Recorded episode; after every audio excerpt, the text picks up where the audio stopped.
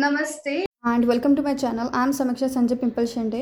So today I have Hansraj sir with me, and he's ex-Union Minister of Home Affairs and also been the member of Parliament for the former 11th, 14th, and 15th and 16th Lok Sabha. So sir, it's my honor to have you. Namaste.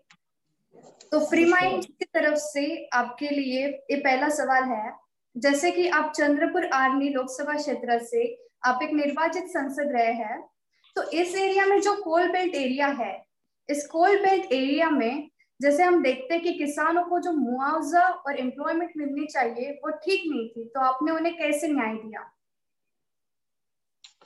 देखो, ये अपने चंद्रपुर ज़िले की या यवतमाल ज़िले की समस्या नहीं थी, ये पूरे महाराष्ट्र की और पूरे देश की समस्या थी। जहाँ जहाँ पर कोल बेल्ट है, वहाँ के किसानों की ज़मीन जब कोल इंडिया या डब्ल्यूएचएल द्वारा अधिग्रहण की जाती थी तो देश में लैंड एक्विजिशन एक्ट जो अठारह सौ चौरानवे का है सीबीआई उन्नीस सौ सत्तावन है, उस fifty seven nineteen fifty seven, इसमें अधिग्रहण करते समय में जो रेट था, वो रेट एल का बहुत कम था। और एक रेट कम होने के साथ में किसानों के परिवार के सदस्यों को नौकरी ये कंपलसरी नहीं मानते। दोनों बातों को लेके हमें संघर्ष करना पड़ा, क्योंकि तो मेरे यहाँ पे करीब करीब अभी तक एक लाख हेक्टर से अधिक ज़मीन भूमि अधिग्रहण की गई है, कोल बेल्ट में, कोल इंडिया में डब्ल्यू में। तो बड़ी समस्या मानता हूँ मैं इसके लिए। तो मैंने इस पर काफ़ी काम किया है, उन्नीस सौ नब्बे से लेके 2012 तक मुझे लंबी लड़ाई लड़नी पड़ी है। और उसमें किसानों का मुआवजा हमने बढ़ा के लिया। जो कि देश के लैंड एक्वेशन एक्ट 1894 में जिसका प्रावधान नहीं होते हुए भी सीपी एक्ट में एक आर्टिकल के अंदर में हमें चौदह ए में, चौदह वन में हम लेने का प्रावधान दिखा। तो हमने जो बीस हज़ार एकड़ की जो लैंड थी, उसका दाम ऐसे कई थे। बीस हज़ार, कहीं तीस हज़ार रुपए एकड़ रेट चलता था, ज़मीन का, कहीं फोर्टी था, उसके ऊपर में कहीं नहीं था एकड़ का। हमने उसको आठ लाख रुपए लेने में लंबी लड़ाई में हमें बारह में सफलता मिली। डेफिनेटली सर आपका रिमार्केबल एक्शन रहा है। 2012 तक हमको लड़ना पड़ा उसके लिए और कोल इंडिया को ये मानना पड़ा कि हम गलती कर रहे हैं। कि वो तो जिस एक एकड़ भूमि में तीन से पाँच करोड़ रुपए का कोयला निकलता है खनन के बाद खनन के बाद और जिस खेती पर लोग काम करते हैं, उस खेती पर काम करने वाला किसान और उसके साथ में काम करने वाला खेती हर मजदूर, ये दोनों भी बेरोजगार हुआ करते थे। तो हमने कहा कि भाई, इस परिवार को नौकरी कंपलसरी होनी चाहिए और उसमें भी हमें यश आ गया। एक लंबी लड़ाई, दो हज़ार, उन्नीस सौ से लेके 2012 में जब कोल इंडिया में मार्च माह में इसको मान्यता मिली, तब तक मैंने मेरे एरिया की 22 कोयले की खानों को रोक दिया था। ट्वेंटी टू, जो चंद्रपुर और यवतमाल ज़िले की थी, कुछ नागपुर की भी थी। ये लंबी लड़ाई थी। लेकिन इसमें बहुत फ़ायदा हुआ कि किसानों को 40 गुना 30 गुना दाम मिला और परिवार के लड़कों को नौकरी मिली, परिवार के सदस्यों को नौकरी मिली। पहले महिलाओं को नौकरी नहीं देते थे लड़कियों को, वो भी देने के लिए मैंने मान्यता दिलाई पहले अपाहिजों को नौकरी नहीं मिलती थी, उन्हें भी नौकरी देने के लिए हमने बाध्य कर दिया और सफलता मिली। अब क्वालिफाई है क्वालिफिकेशन है, कुछ किसानों के लड़के इंजीनियरिंग कर रहे हैं डिप्लोमा कर रहे ग्रेजुएशन कर रहे इन्हें भी कैटेगरी वन लेबर के हिसाब से काम करना पड़ता था, कोयला खनन के लिए, मजदूर के रूप में। कुछ तो एमबीबीएस लड़के भी इस तरीके से काम करने के लिए मजबूर हुआ करते थे तो अभी हमें उनमें भी सफलता मिली कि क्वालिफिकेशन के आधार पर पोस्टिंग होने लगी। तो एक अच्छी लंबी लड़ाई में मैंने, हम, हमारे हाथों से या हमारे पार्टी का समर्थन लेते हुए ये पूरा काम हमें विपक्ष की, विपक्ष में रहते हुए मैंने किया है। और मैं कोल इंडिया की भारत सरकार, केंद्र सरकार की जो कमिटियाँ होती है, स्टैंडिंग कमिटियाँ इसमें कोल और स्टील कमेटी थी, उसका मैं मेंबर दस साल रहा हूँ 2004 से लेके 2014 तक। उस पीरियड में मैंने सब काम कर लिया। कई सांसद सदस्यों को मैंने समझाया और सब लोग मेरे साथ में हुए और इसमें लड़ाई में हमें सफलता मिली, जिसका फ़ायदा महाराष्ट्र या चंद्रपुर यवतमाल को ही नहीं मिला। उड़ीसा बंगाल हर जगह पे जहाँ जब झारखंड है, बिहार का बेल्ट है कुछ, हर जगह पे इसी तरीके से इन किसानों को नौकरी मिली काम मिला, मुआवजा मिला। एक लंबी लड़ाई थी जो मुझे सफलता मिली है। अब मेरे क्षेत्र में करीब करीब पिछले पाँच साल में, अर्थात 2014 में भारत देश में अपनी सरकार आई भारतीय जनता पार्टी के प्रधानमंत्री मोदी जी के रूप प्रधानमंत्री बने, तब से लेके तो अभी तक सात हज़ार युवाओं को चंद्रपुर लोकसभा में एम्प्लॉयमेंट मिला है। ये बड़ी उपलब्धि थी, जो देश में किसी भी जगह पर भूमि अधिग्रहण के बाद में नौकरी नहीं दी जाती है, सिर्फ़ ऑल इंडिया में डब्ल्यूएचएल में दी जाती है। भारी सफलता मानता हूँ मैं इसको। लोगों को सर ये बहुत रिमार्केबल एक्शन रहा है। तो जैसे आपने बोला 2012 में आपने स्कूल स्कैम का पर्दाफाश किया था। तो इससे भारत की जनता और इकोनॉमी को क्या फ़ायदा हुआ? क्या आप इसके बारे में हमें थोड़ा जानकारी दे सकते हैं? क्योंकि एक लंबी लड़ाई रही है। मैं 2005 में सबसे पहले मैंने पत्र लिखा था चिदम्बरम जी को और हमारे योजना के उपाध्यक्ष थे मंटू श्री अहवालिया कि ये हम जो कोयले के जो खान है जो रिज़र्व है देश में, इसमें से कुछ कुछ खाने होती है। इसको हम जो देते हैं, किसी भी इंडस्ट्री को प्राइवेटाइजेशन में आप दे रहे थे तो सर यूपीए सरकार जो गलत दे रही थी फिर दे भी रही तो फ्री में दे रही थी। तो कोर कमेटी में मैंने इस मामले को उठाया कि भाई, ये गलत हो रहा है। ये देश की प्रॉपर्टी है। जहाँ पर भी कोयले की खान हमें आइडेंटिफाई होती है जहाँ कोयला का रिज़र्व है, इसको हमें तरीके से यूज़ लेना चाहिए। जबकि देश में कोयला खनन करने वाली एक बहुत बड़ी कंपनी है, जो दुनिया की सबसे बड़ी कंपनी है, वो कोल इंडिया है। स्वर्गीय इंदिरा गांधी के कार्यकाल में पूरे कोल माइंस जो पहले प्राइवेट थे, उसका राष्ट्रीयकरण हुआ और सारे खदाने, सारे माइंस कोल इंडिया से जुड़ गई, अर्थात कोल मंत्रालय से अटैच हो गया। उसके बावजूद भी ये कोयले की खाने प्राइवेट में देते समय फ्री में दे रहे ब्लॉक कि आप जहाँ पर भी हिंदुस्तान में कोयला है खोजो और पाओ अर्थात जिन्होंने कोयले को खोजा एरिया को उसको ब्लॉक देने के लिए सरकार की तैयारी थी और फ्री में देते थे। राइल्टी बेस सिर्फ़ कोयला खनन करो राइल्टी दो। मैंने ऑब्जेक्शन लिया था काफ़ी लिखा पड़ी थी। और मेरी बात को 2005 में और 6 में भी चिदम्बरम जी ने आ, माना था कि गलत हो रहा है लेकिन उस पर कार्रवाई नहीं की एक्शन नहीं ली मैंने बोला कि इसमें देश की आय बढ़ेगी और देश की लूट नहीं होगी।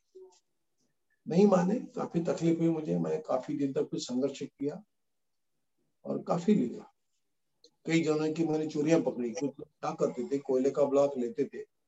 कोयले का ब्लॉक का अर्थ है कि लीज। एक एरिया का ब्लॉक लीज ले लेना, लीज लेके, फ्री में लेके उसको ऑप्शन दूसरों को बेचना हैंड चेंज करना। ये भी मामले मेरे सामने आ गए। मैंने सारे प्रूफ दिए एविडेंस दिए। मैंने आखिर में लोकसभा में कई बार मामला भी उठाया।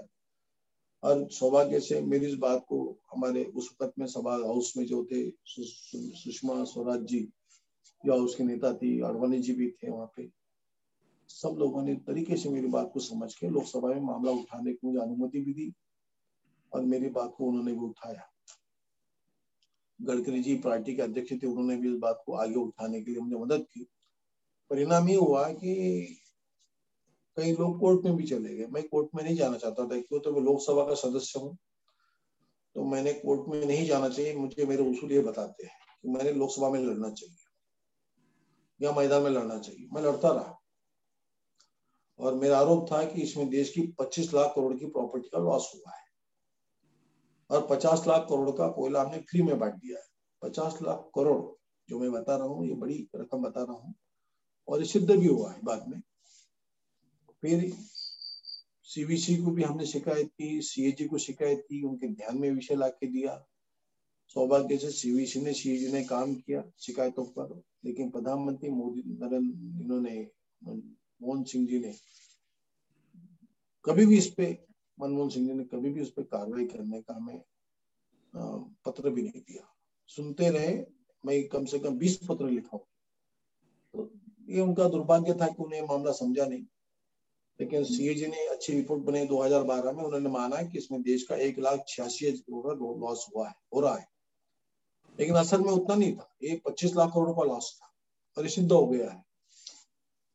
हमारी सरकार आने के बाद में सारी बातें सामने आई और सुप्रीम कोर्ट ने भी इस बात को तरीके से लेते हुए पूरे ब्लॉक जितने भी फ्री ऑफ़ कॉस्ट में बांटे गए थे, उसको सबको कैंसिल कर और एक आदेश दे दिया कि इसको अपने ऑप्शन करना चाहिए।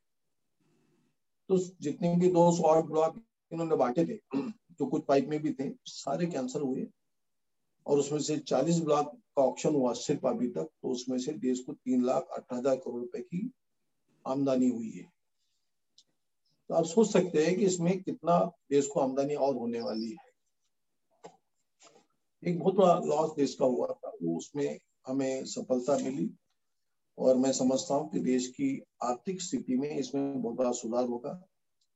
कालाबाजारी भी नहीं होगी। और इसमें मैंने काफ़ी बड़े बड़े आरोप लगाए थे कांग्रेस पार्टी पर, यूपी सरकार पर। उनके एक एमपी थे लोकसभा में, उनका नाम लेना उचित नहीं लगता। कांग्रेस पार्टी के थे। उन्हें अकेले को, एक एक एमपी को, उनकी इंडस्ट्री है, बड़ी इंडस्ट्री है, स्टील इंडस्ट्री है, पावर प्लांट भी उनके। तो अकेले परिवार को इन्होंने ट्वेंटी दो सौ, दो हज़ार नौ सौ मिलियन मेट्रिक टन के कोल के ब्लॉक फ्री ऑफ़ कॉस्ट में दे दिए थे, जिसकी कीमत दस लाख करोड़ से ऊपर जाता है। अगर ये ब्लॉक अगर उनको मिल जाते तो दुनिया, देश का सबसे बड़ा अमीर आदमी वो व्यक्ति बनता। लेकिन वो भी सारे ब्लॉक कैंसिल हो गए। तो मेरा ये कहना है, कम से कम 200 ऐसे उद्योगपति है जिनका इसमें बहुत लॉस हुआ। ब्लॉक कैंसिल होने से, वो सारा का सारा मामला ये उजागर होने से हुआ है, देश की प्रॉपर्टी बची है। तो ऐसे कई उद्योगपति है जो समझते हैं कि हमारा ज़िंदगी का लॉस हमने किया है। लेकिन मुझे बहुत खुशी है कि मैं देश की प्रॉपर्टी बचाई और देश के हित में वो प्रॉपर्टी अभी काम में आ रही है। मैंने लोकसभा में एक बार कहा था कि आप रेती, मुरुम, पत्थर की ऑक्शन करते, नीलाम करते नदी के घाट पर।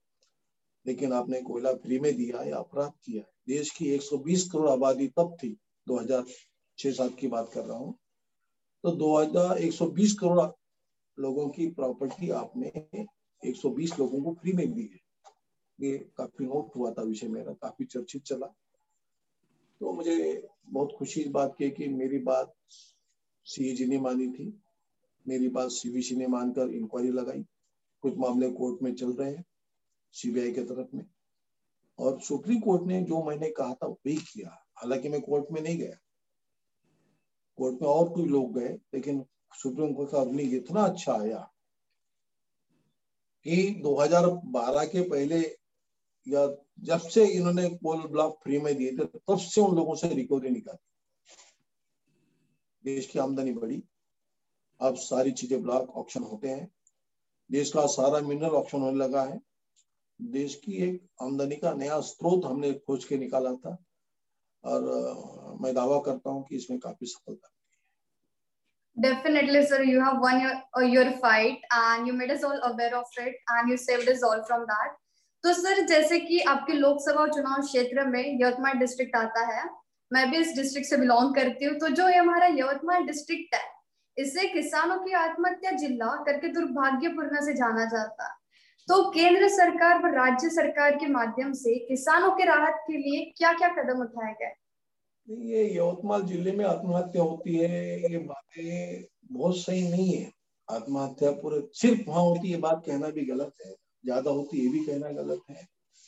सभी डिस्ट्रिक्ट में आत्महत्या होती है, सभी राज्यों में आत्महत्या होती है। जिस पंजाब में 96 परसेंट इरिगेशन है, तीन फ़सल लेने वाला किसान है, वहाँ पर भी वहाँ के किसान आत्महत्या करते हैं।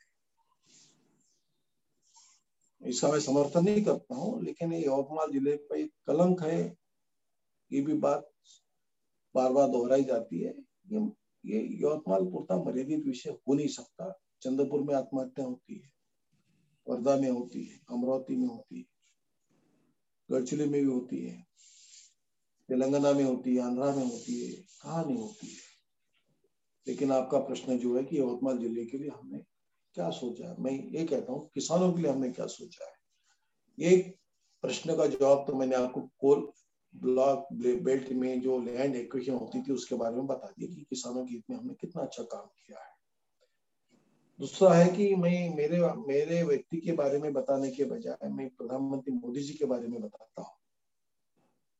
कि जब से सरकार हमारी आई है तो लैंड एक्विशन बिल भी अमेंडमेंट हो चुका था, उसके भी सर, देश में किसानों को अच्छी दाम मिलने लगा है, चार गुना दाम मिल रहा है खेती का एक्विशन के बाद में। एक नया और मोदी जी ने जिस तरीके से किसानों के फ़सल का दाम बढ़ाने के लिए कदम डाला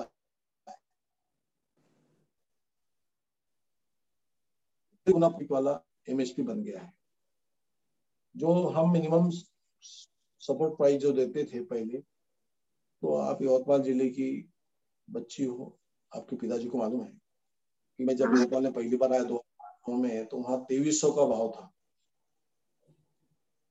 टूअर का। और बहुत से बहुत दो हज़ार का दाम था कपास का। आज कपास का दाम है छह हज़ार रुपया तुअर का दाम है छह हज़ार रुपया। इतना एमएसपी बढ़ा दिया। मूंग की दाम मूंग सरकार सात हज़ार रुपए में लेती है। सोयाबीन साढ़े चार हज़ार में लेती है। कपास का सरकारी रेट अट्ठावन सौ से ज़्यादा है। ये ये जो है ना, ये किसानों की आत्महत्या रोकने का सबसे बड़ा प्रयास है कि उसके फ़सल का दाम मिले। साथ में सरकार ने माल खरीदी करने के लिए भी सीसीआई और नाफेड को नियुक्त किया है। सब जगह पर कॉटन खरीदी के लिए भी सेंटर खुले हैं। यवतमाल ज़िले में चंद्रपुर ज़िले में हर तहसील में जहाँ फ़सल होती है कॉटन की कपास की वहाँ सभी जगह पर सरकार शीशे के माध्यम से कपास खरीद कर रही है। आठ दिन में लोगों को पैसा मिलता है चुकारा मिलता है। ये हालत है सोयाबीन की भी है चना की भी है और तुअर की भी है। सरकार इतना ईमानदारी से काम किया है कि ये आंदोलन वालों को मुझे उनकी दया आती है, उनकी बुद्धि की। कि जिस देश के प्रधानमंत्री जी, नरेंद्र मोदी जी, वो ऐसे प्रधानमंत्री की 2016 में उन्होंने एमएसपी बढ़ाया, सत्रह में, सोलह सत्रह में। और डॉक्टर स्वामीनाथन आयोग बैठा था यूपीए गवर्नमेंट के समय में उन्होंने उसकी, उस वक्त मूल्यांकन, कृषि मूल्य के लिए आयोग बैठा था। 2006 से उनके पास में रिपोर्ट पेश की गई थी डॉक्टर मनमोहन सिंह जी के पास उन्होंने उस पर कभी काम नहीं किया। उसको खोल के भी नहीं देखा। वो धूल खा रही थी। डॉक्टर स्वामीनाथन की रिपोर्ट, उस पर कोमा में गैसरी की पड़ी थी। तो हमारे प्रधानमंत्री जी ने वो धूल झटक कर उस स्वामीनाथन जी की रिपोर्ट के अनुसार दाम बढ़ा दिए और किसानों को न्याय दिए यहाँ आत्महत्या कम होने वाली है, हो रही है। दूसरा एक है कि मैं खुद डेढ़ साल, दो साल में मिनिस्ट्री में था, रसायन मंत्री मंत्रालय में केमिकल रसायन में। तो हमारे मंत्री जी ने और प्रधानमंत्री जी ने जिस तरीके से काम किया, यूरिया फर्टिलाइज़र पे, देखिए, अभी पिछले सात साल से यूरिया के दाम नहीं बढ़े हैं। यूरिया का काला बाजारी होती थी, लोगों को तीन सौ रुपए की बैग छह सौ में पाँच सौ में लेनी पड़ती थी, वो सब खत्म हो गया काला बाजारी यूरिया की क्वालिटी में इंप्रूव किया गया, उसको नीम कोटेड बनाया गया। वो किसानों को बहुत फ़ायदेमंद रहा है। काला बाजारी कम समाप्त हो गई, दाम नहीं बढ़े हैं क्वालिटी इंप्रूव हुई है। खतों की कमी नहीं है बिजाई के भी दाम नहीं बढ़ने दिए, लेकिन प्रधानमंत्री जी ने फ़सल के दाम बढ़ा दिए। तीसरा सरकार ने, प्रधानमंत्री जी ने और एक अच्छा काम किया है किसानों के लिए इरिगेशन बढ़ा दिया है। काफ़ी इरिगेशन बढ़ा है। और बढ़ाने के लिए सरकार ने सेंट्रल गवर्नमेंट से सभी राज्यों को करीब करीब पहले बजट में डेढ़ लाख करोड़ रुपए का एक लाख पचास हज़ार लाख करोड़ रुपया। आप सोचिए कितनी बड़ी रकम दी है। इतनी बड़ी रकम पूरे राज्यों को इरिगेशन के बढ़ा के दी कि सिंचाई का क्षेत्र बढ़े। तो सरकार ने भी अच्छे काम किए, हमने भी यहाँ पे काम किया, राज्य सरकार ने भी काम किया, राज्य सरकार ने तुअर खरीदी की, चना खरीदी किया, जब देवेंद्र फडणवीस जी मुख्यमंत्री थे तब। कभी खरीद नहीं हुई तो बोनस भी दिया एक हज़ार रुपया चने के ऊपर में। जब जब ऐसी आपदा आई है, तब तक राज्य सरकार ने मदद की राज्य सरकार ने केंद्र से मांगा, तब केंद्र सरकार ने वो मेरे गृह मंत्रालय से मदद दी जाती थी, हमने भी दिया है, राजनाथ सिंह जी ने। महाराष्ट्र सरकार को पैसा दिया उस काल में, जब आपत्ति आई तब कुछ नैसर्गिक आपत्ति आने पर। ये बहुत अच्छे काम केंद्र सरकार ने किए हैं। एक और बात बताना चाहता हूँ कि किसानों की आत्महत्या रोकने के लिए जिस तरीके से फ़सल के दाम बढ़े तो फ़सल की उपज भी बढ़ी इसलिए सरकार ने काम किया है और मार्केटिंग खोजा है अभी कितना अच्छा मार्केटिंग है, मैं बताता हूँ कि जब मैं पहली बार लोकसभा में चुन के गया था तो मुझे ये जवाब आता था कि हमें गेहूँ बाहर के लाने पड़ते हैं, दाल बाहर की लानी पड़ती है, तेल बाहर से लाना पड़ता है, तेल की शीड हम ऑयल शीड हम बाहर से लाते हैं। अब इस पाँच साल में कितना चेंज हुआ है, बताऊ मैं आपको कि हम गेहूँ बाहर से नहीं लाते, हम निर्यात करते हैं। ये देश से चावल निर्यात नहीं होता था, अब चावल निर्यात होने लगा दालें हमें आयात नहीं करनी पड़ती, दालें देश के किसान ऊपर लेते हैं। अब सिर्फ़ हमें ऑयल शीट लाना पड़ता है ऑयल बाहर से आता है खाने का। बाकी कई चीज़ें हम देश में उपज बढ़ाकर प्रधानमंत्री जी ने देश को कृषि के मामले में आत्मनिर्भर कर दिया है। और इसी से किसानों की आय बढ़ी और किसानों की आत्महत्या कम होगी ये हमारा दावा है। Yes, sir, definitely our government has taken good step for our society. तो जैसे कि सरकार की तरफ़ से ये फार्मर्स बिल आया है तो हम देखते हैं कि इस फार्मर बिल से बहुत किसान है जो धरना दे रहे हैं एक मिनट ये तो मैं जो बातें कह रहा था ना किसानों हाँ। की आय बढ़ाने वाली बातें कही मैंने आपसे तो किस खेती की ज़मीन का मूल्य बढ़ाने से लेके खेती की उपज को भी बढ़ाने की सरकार ने पूरे प्रोग्राम बनाए अच्छा सीढ़ी भी दिया मुबलकता में यूरिया भी दिया फर्टिलाइज़र भी दिया ये सारे काम हमने अपने क्षेत्र में करवाए। और ये करते समय में मैं मेरे कार्यकाल में कभी भी यूरिया का काला बाज़ार होने नहीं दिया। कभी कोई शॉर्टेज होने नहीं दिया। ये हमारा काम था, हमने किया। लेकिन अभी जो कृषि बिल के बारे में आप कह रहे हैं, ये तो बेकार का बाउंडर बना के रखा हुआ है। बड़ा दुख के साथ मैं कहता हूँ, जो कथित किसान नेता है ना, कथित किसान नेता नहीं है। किसानों के दुश्मन है और भारत देश को बदनाम करने के लिए आंदोलन खड़ा किया हुआ है। वहाँ बेचारे भोले वाले किसान आके ज़रूर बैठे हैं। यही किसान, अगर मैं कहूँ तो इसका अर्थ गलत भी लगाएँगे लोग। यही किसान चौबीस चौबीस घंटे खड़ा रहकर यूरिया की ब्याग खरीदते थे। शॉर्टेज था। तीन सौ के बैग छह सौ में लेते थे, पाँच सौ में लेते अभी इन्हें लाइन लगानी पड़ती है। पंजाब हरियाणा में सबसे अधिक खपत है काय की? यूरिया की। अब वही किसान ये बात को सोचते नहीं इनके बातों में आके बहक के इनको बहका के लाया जा रहा है। ये कथित नेता लोगों ने, जिन्हें प्रधानमंत्री जी ने आंदोलन जीवी कहा है, इन्होंने कभी भी यूरिया के दाम कम करने के लिए शॉर्टेज होने के खिलाफ में आंदोलन किया है? कभी नहीं किया है। डॉक्टर स्वामीनाथन की जो रिपोर्ट आई थी, उसके खिलाफ में उसको उसको लागू करने के लिए कभी यूपीए गवर्नमेंट के सामने आंदोलन किया इन लोगों ने? कभी नहीं किया। खेती के दाम बढ़ाने के लिए कभी आंदोलन किया? कभी नहीं किया। तो ये ऐसे जो लोग नेता कह रहे अपने आप को, ये किसानों के नेता नहीं है। ये सरकार का विरोध करते समय में, देश का विरोध कर रहे हैं तो किसानों के हित में काम कर। किसानों को नहीं। नेताओं को, किसी ने तभी मैनेज किया हुआ है और वो किसी के हैंड बन के काम कर रहे हैं। ये प्रधानमंत्री जी की जो पॉलिसी किसानों के प्रति, जो मैंने पहले भी गिने, अभी भी गिना, बहुत अच्छी है। ये आंदोलन बेवजह हुआ है। कोविड के चलते हुए सरकार के माध्यम सरकार के माध्यम से आपने जनता के लिए क्या क्या सुविधाएँ उपलब्ध की और जैसे कि हम सब जानते हैं कि अभी कोविड के केसेस फिर से बढ़ रहे हैं तो आप जनता को सावधानी बरतने के लिए क्या संदेश देना चाहेंगे फ्रीमेंट्स चैनल की तरफ़ से? देखिए, इस मामले में सरकार के द्वारा या प्रधानमंत्री जी ने स्वयं लोगों को तब भी आह्वान किया था, जब देश में पहली बार 22 तारीख को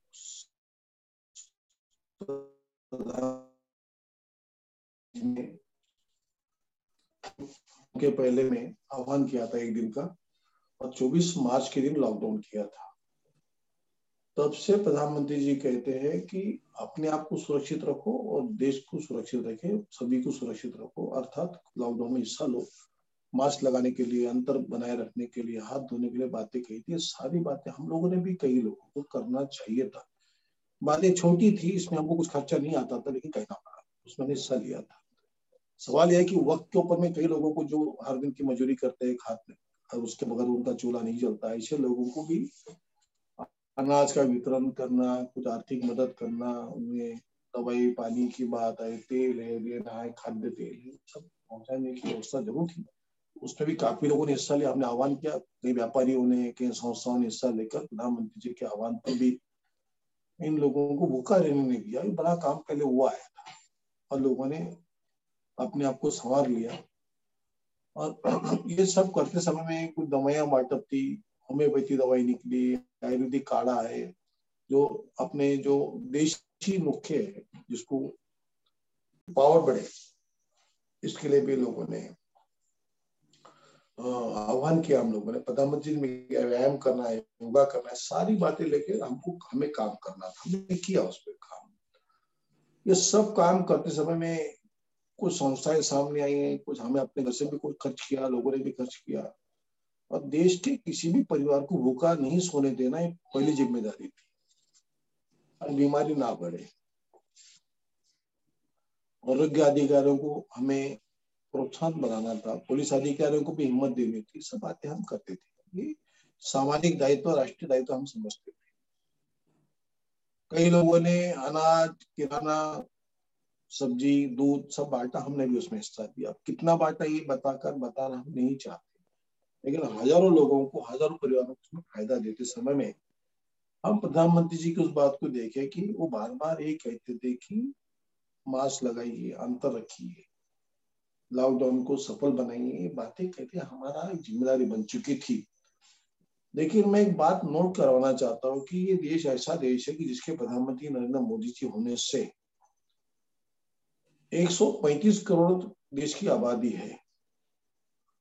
तो प्रधानमंत्री जी ने 80 करोड़ लोगों को अनाज मुफ़्त दिया। पाँच किलो पर व्यक्ति को दिया। दुनिया में ऐसा किसी ने नहीं किया ना, कोई कर सकता है ना, कोई करेगा कुछ सोचेगा। इससे एक बात सामने आ गई कि प्रधानमंत्री जी ने लोगों को भूखा सोने नहीं दिया। लोगों के हाथ खाली थे, काम नहीं था, रोज़गार नहीं था, नौकरी घर में लोग बैठ के कई इंडस्ट्री बंद हो गई फिर भी लोग भूखे नहीं सोते थे। इसकी वजह है कि सरकार ने सबसे पहले काम किया कि लोगों को अनाज भी दिया, दाल भी दी, तेल भी दिया, मुफ़्त में दिया। अस्सी करोड़ लोगों को दिया। और दवाखानों में फिर पीपी पीपी की जो है, वो नहीं थी, देश में बनती ही नहीं थी। कोरोना पे दवाई नहीं थी। लेकिन यहाँ के डॉक्टर्स लोगों ने अपने अपने तरीके से इलाज किया और लोगों की जानों को बचाया भी है। प्रधानमंत्री जी के आह्वान पर कई संस्थाएँ कई डॉक्टर्स कई इंडस्ट्री के लोगों ने आर्थिक मदद भी की, सेवा भी दी। संख्या बढ़ती जा रही थी। इतनी संख्या में इलाज अच्छा हो रहा था, उसकी वजह थी हमारी नीतियाँ अच्छी थी। डॉक्टरों की सेवा के लिए प्रधानमंत्री प्रोत्साहन दिया करते थे। सरकार ने बहुत अच्छा काम किया। और हमें गर्व होना चाहिए भारत देश के ऊपर में, भारत देश के वैज्ञानिकों पे, जो आरोग्य विज्ञान में काम करते हैं रिसर्च करते हैं। कोविड का जो हमें वैक्सीन निकालना था तो सतत प्रधानमंत्री जी कह करते थे कि देश में निकलेगा निकलेगा, बनाएँगे, हम भी बनाएँगे। बड़े बड़े शक्तिशाली देश उसके पीछे लग गए थे लेकिन भारत देश भी रेस में पीछे नहीं गिरे। और जब भी देश के कई दुनिया में कहीं भी भी कोविड के ऊपर में वैक्सीन निकला तो भारत देश में पहले निकला, साथ में निकला। ये देश की सफलता है। अब प्रधानमंत्री जी की सरकार की इस पे ईमानदारी से काम करने की पद्धति है। मैं यहाँ इतना कहूँगा कि लोगों ने हिस्सा तो काफ़ी लिया था, सेवा करने में सेवा भाव से, लेकिन प्रधानमंत्री जी के आगे में, सरकार के आगे में दुनिया ने भी इसका लोहा माना इतनी बड़ी आबादी के देश में दुनिया की तुलना में मृत्यु दर कम है रिकवरी दर सबसे अच्छा है ये सरकार की सफलता है देश के नागरिकों की सफलता है हम सरे के कई लोग हैं जो इस काम में जुड़े थे उसमें मैं भी एक था thank you Definitely, sir. Our government has taken a major trip, uh, test step regarding the COVID-19. So definitely, of course, you are a very inspiring leader, and you are such a great personality. It was my honor to talk with you today. धन्यवाद ठीक है